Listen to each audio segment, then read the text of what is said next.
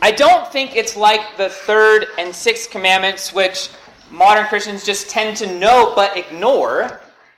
I think hospitality is one of those issues we just don't think very much about because we haven't considered very much what the Bible actually says about it. I really do believe, though, that hospitality is at the very center of the gospel. And that hospitality, the way the Bible describes, is vital to our own spiritual health and to our congregation's spiritual health. Luke 14, the first part is a Sabbath question, right? How do we properly honor the Lord's day? And the question Jesus is confronted with, can you heal on Lord's day? And Jesus is like, of course. The Lord's day is about mercy. You receive mercy and then you show mercy. And then he tells him a parable about humility. In their pride and arrogance, they were coveting the praise of men. They wanted the pat on the back, they wanted the applause, they wanted everyone to notice them. And so they, so they sought the highest places at the table. They didn't humble themselves or lower themselves like Jesus said they ought to. And then Jesus says, to sum it up, a verse we're all familiar with, for whoever exalts himself will be humbled, he who humbles himself will be exalted. But he doesn't stop there. That's not the end of it. Then he said, right then, the next thing that happened, the very next thing, he said to him who invited him, When you give a dinner or a supper, do not ask your friends, your brothers, your relatives, nor rich neighbors, lest they also invite you back, and you be repaid. But when you give a feast, invite the poor, the maimed, the lame, the blind. You will be blessed because they cannot repay you, for you shall be repaid at the resurrection of the just. I think what we like to do with that text, what we want to do, is we want to jump to the spiritual application. We want to jump to how this is a picture of the kingdom of God, bringing in us who are spiritually lame and blind, etc. And that is an application of this text. But Christians throughout history have understood this text also to actually be about what it says, which is hospitality. Inviting those who cannot repay you. Now, Jesus is not forbidding you having friends over or family over. What he's forbidding is mindset where we only invite people over, playing the game where we know they'll invite us back, and we get something out of it. It's people we like, we want to be around, we invite them and nobody else. That's what he's rebuking. But instead, he calls us to invite those who cannot repay us, those who are down and out and suffering. Those, he says, those people you invite because God will reward you in the end. So that's what we're going to consider. That's the setup for today.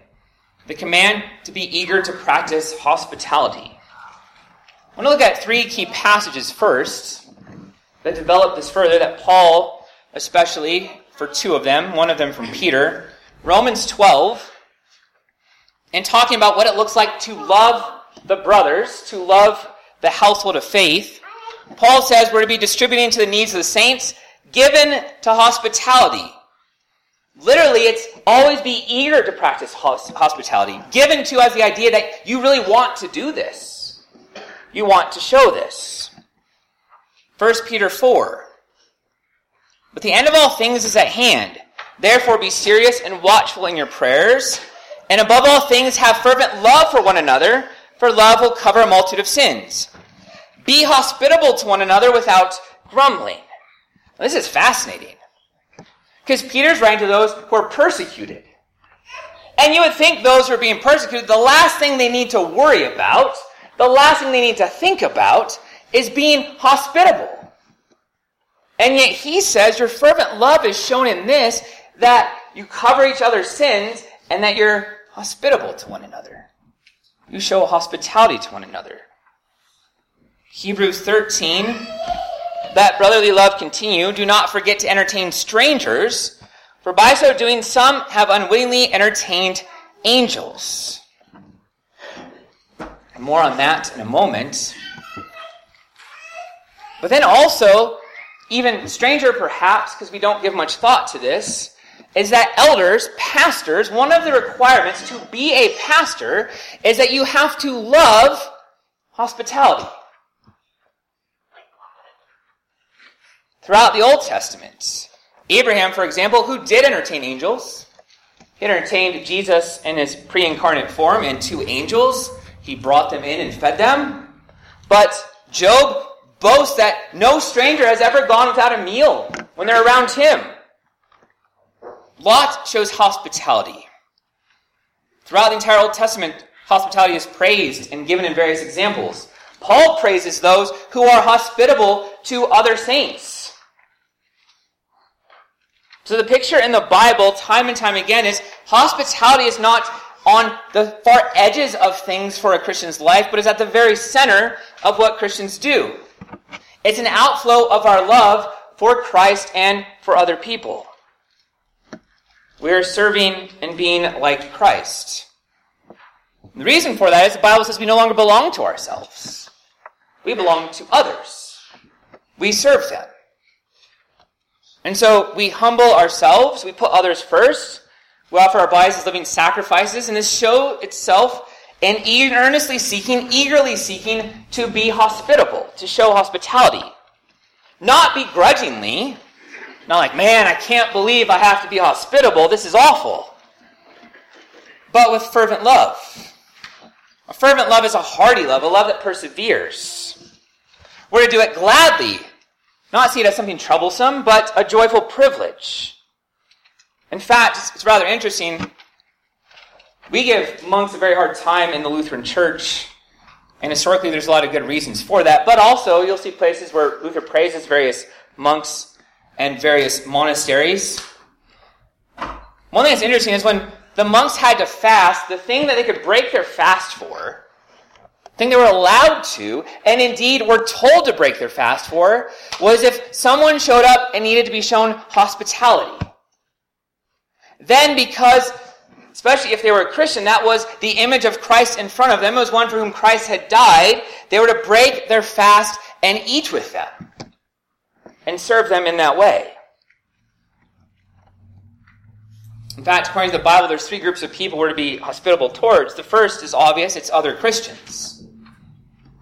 The second is strangers, which is usually in the Bible, actually, even though we don't think about it this way, strangers are other Christians we don't know. So the missionary that's traveling through town. The, the person who's down and out that we do not know. So it often includes other Christians, but it can also include those who are not. Now, I want to make a point here before someone walks away getting the wrong idea.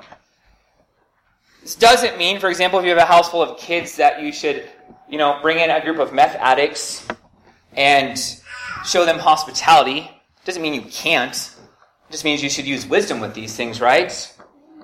The Bible doesn't command you to put your entire household at risk to show hospitality. On the other hand, Hospitality throughout the Bible, and we've talked about this on various occasions, is also for outreach. I want to share very, very briefly with you a story of a woman named Rosaria Butterfield. She was a lesbian feminist professor. I realize that's kind of redundant, but that was what she was. She hated God, absolutely hated him, wanted nothing to do with him, but she got invited to a pastor's house for an evening meal on a Sunday.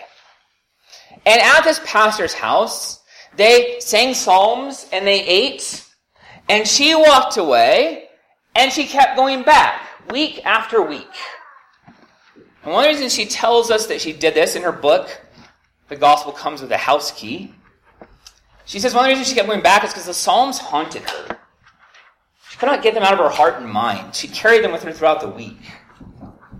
And she could not understand why these people were being so loving and kind to her when she despised everything about them. Eventually, she became converted through this.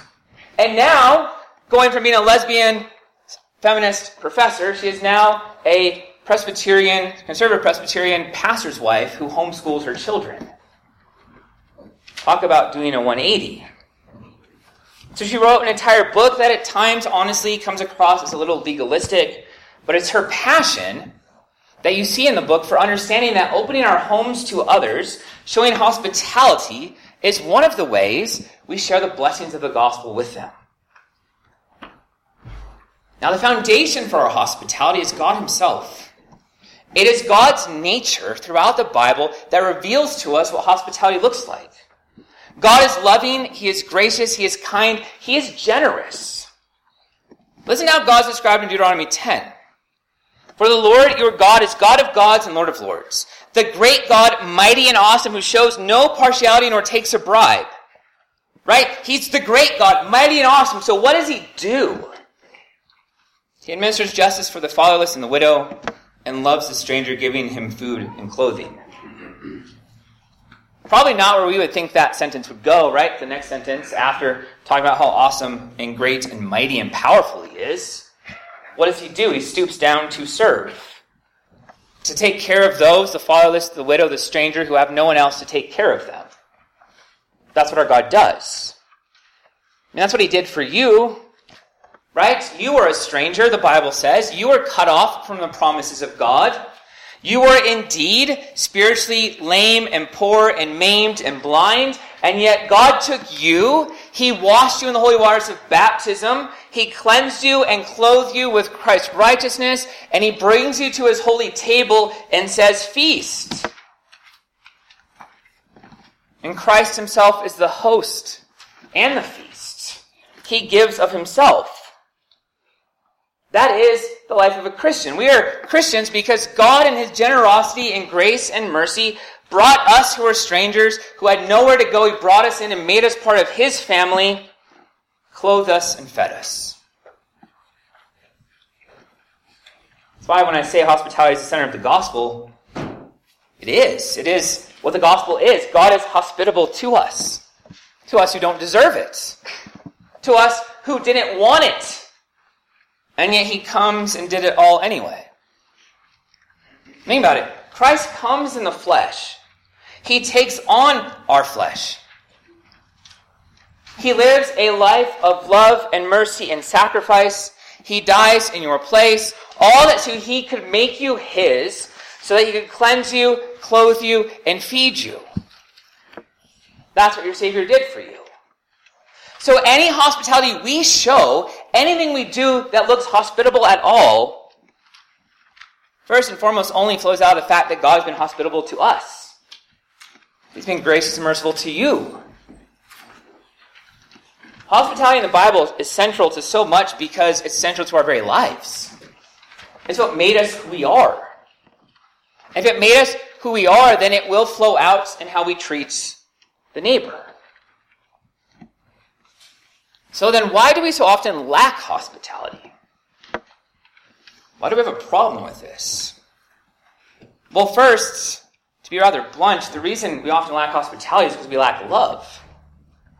That's what the Bible says. We lack love for Christ and for the neighbor, and so we don't show hospitality. I think there's another reason, too. It's kind of the poverty of spirit we have about these things. We have a very hard time understanding the feasting imagery in the Bible because we don't feast a whole lot. Or perhaps, another way, we're feasting so much we don't actually understand a real feast. We never observe the fast, and so when the feast comes, you know, by the time Christmas gets there, we've had so many cookies and so much sugar and so much stuff that we're not ready to celebrate the feast. We're oversatiated. We don't care.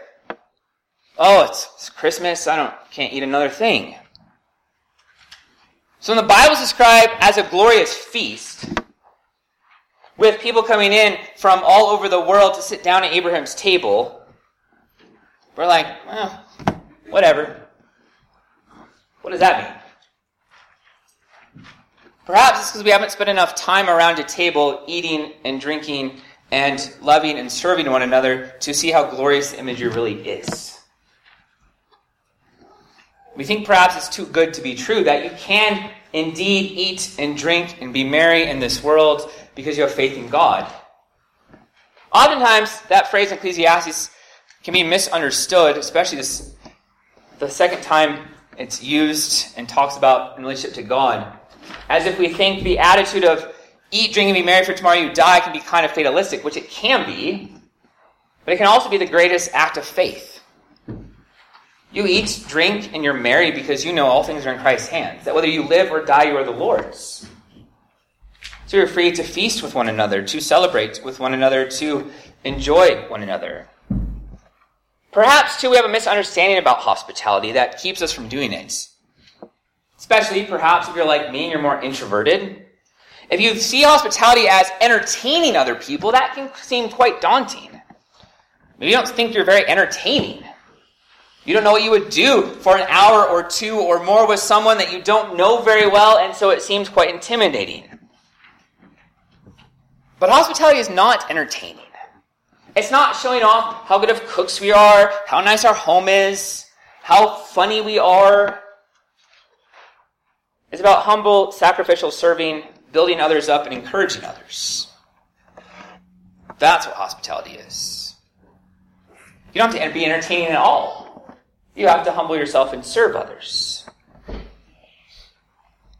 Some other enemies and pitfalls to this is our own selfishness. We want peace and quiet.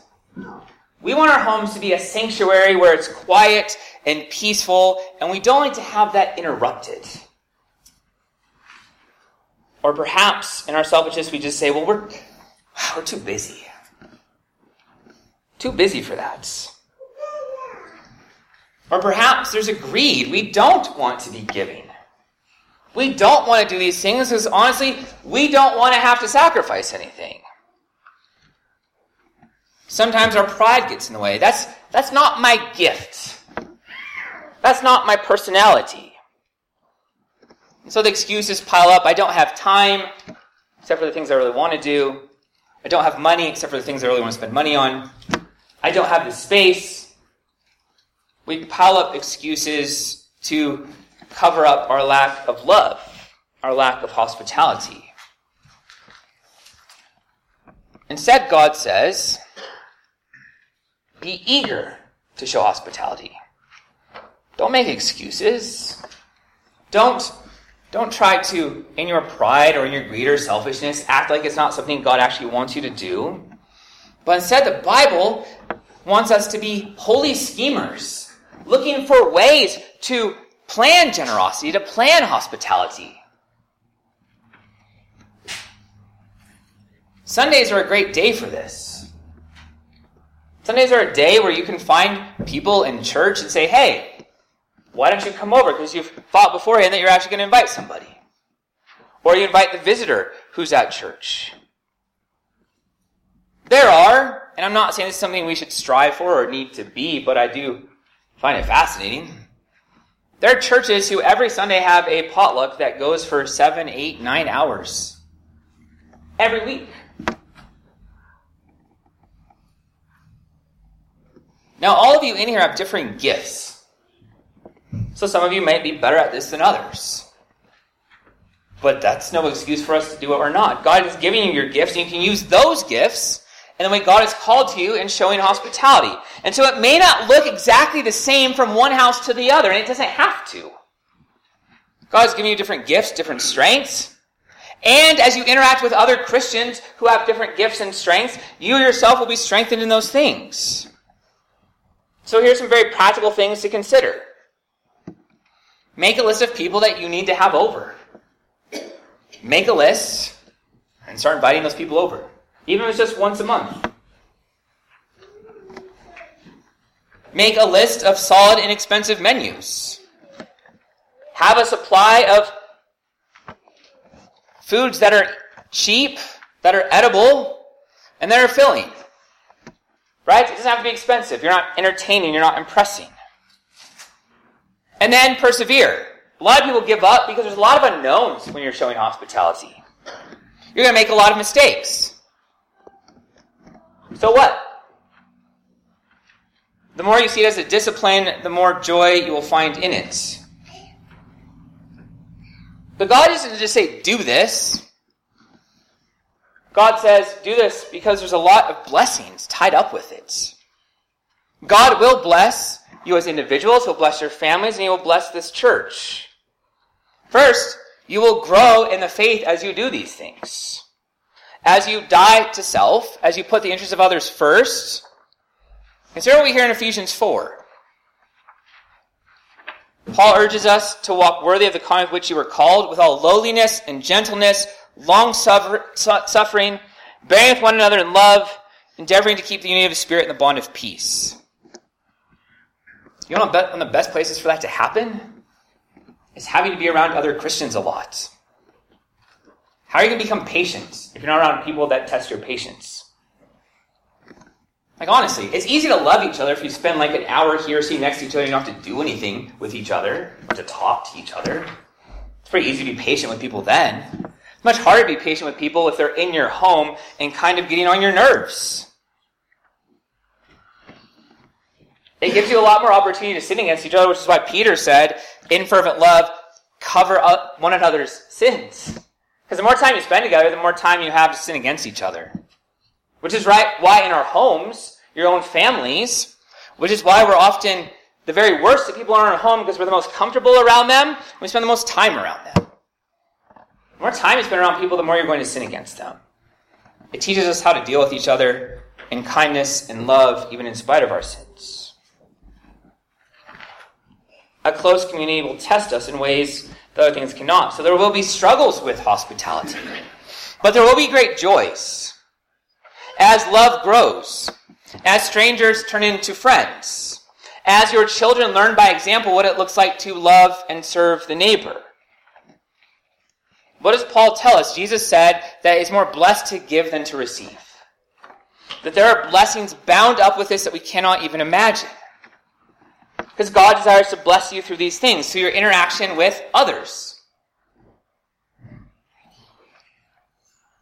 We have, actually, in our own tradition, an entire series of talks that all take place around a table. They're called Luther's table talks. Luther was known for being generous, so generous sometimes in giving away their stuff that his wife often had to stop him, lest he made them broke. And yet they were constantly bringing people into their home. And all these conversations they would have at dinner, people started writing them down. So we have an entire volume dedicated to conversations Luther had while doing this very thing, showing hospitality, showing love for the neighbor in this way. And of course, the greatest blessing, Jesus himself tells us. He says, when you do this, you'll be blessed because even though perhaps these people cannot repay you, what does he say? You will be repaid at the resurrection of the just. I know Lutherans don't often like to think this way, even though the Bible talks this way. There are rewards for you in heaven. The Bible is clear. Jesus talks about it here. As St. Augustine said, God rewards the works of love that he does in and through you by his spirits. Just another sign of his grace and generosity. But even though you may not get back those things in this life, Christ promises that he will bless you in the life to come, beyond anything you can think or imagine.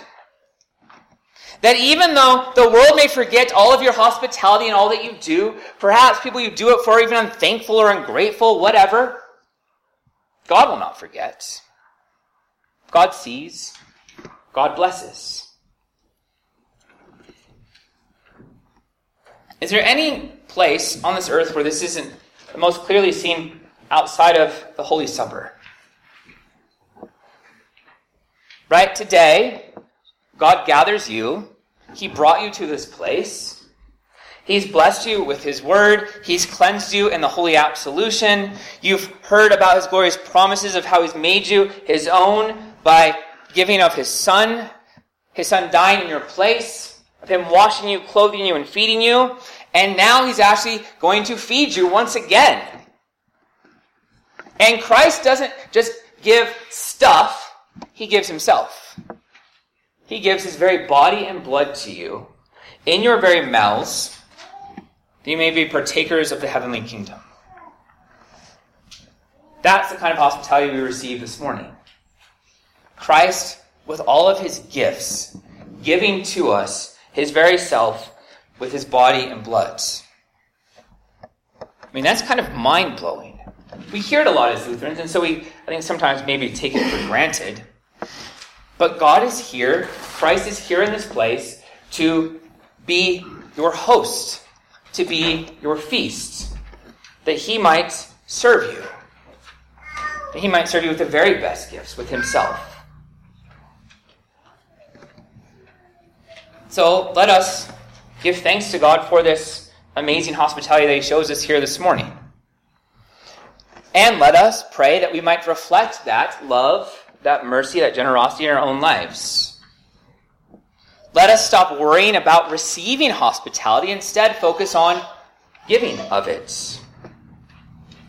Because God in Christ Jesus has done more for us than we could ever do for anyone else in this world.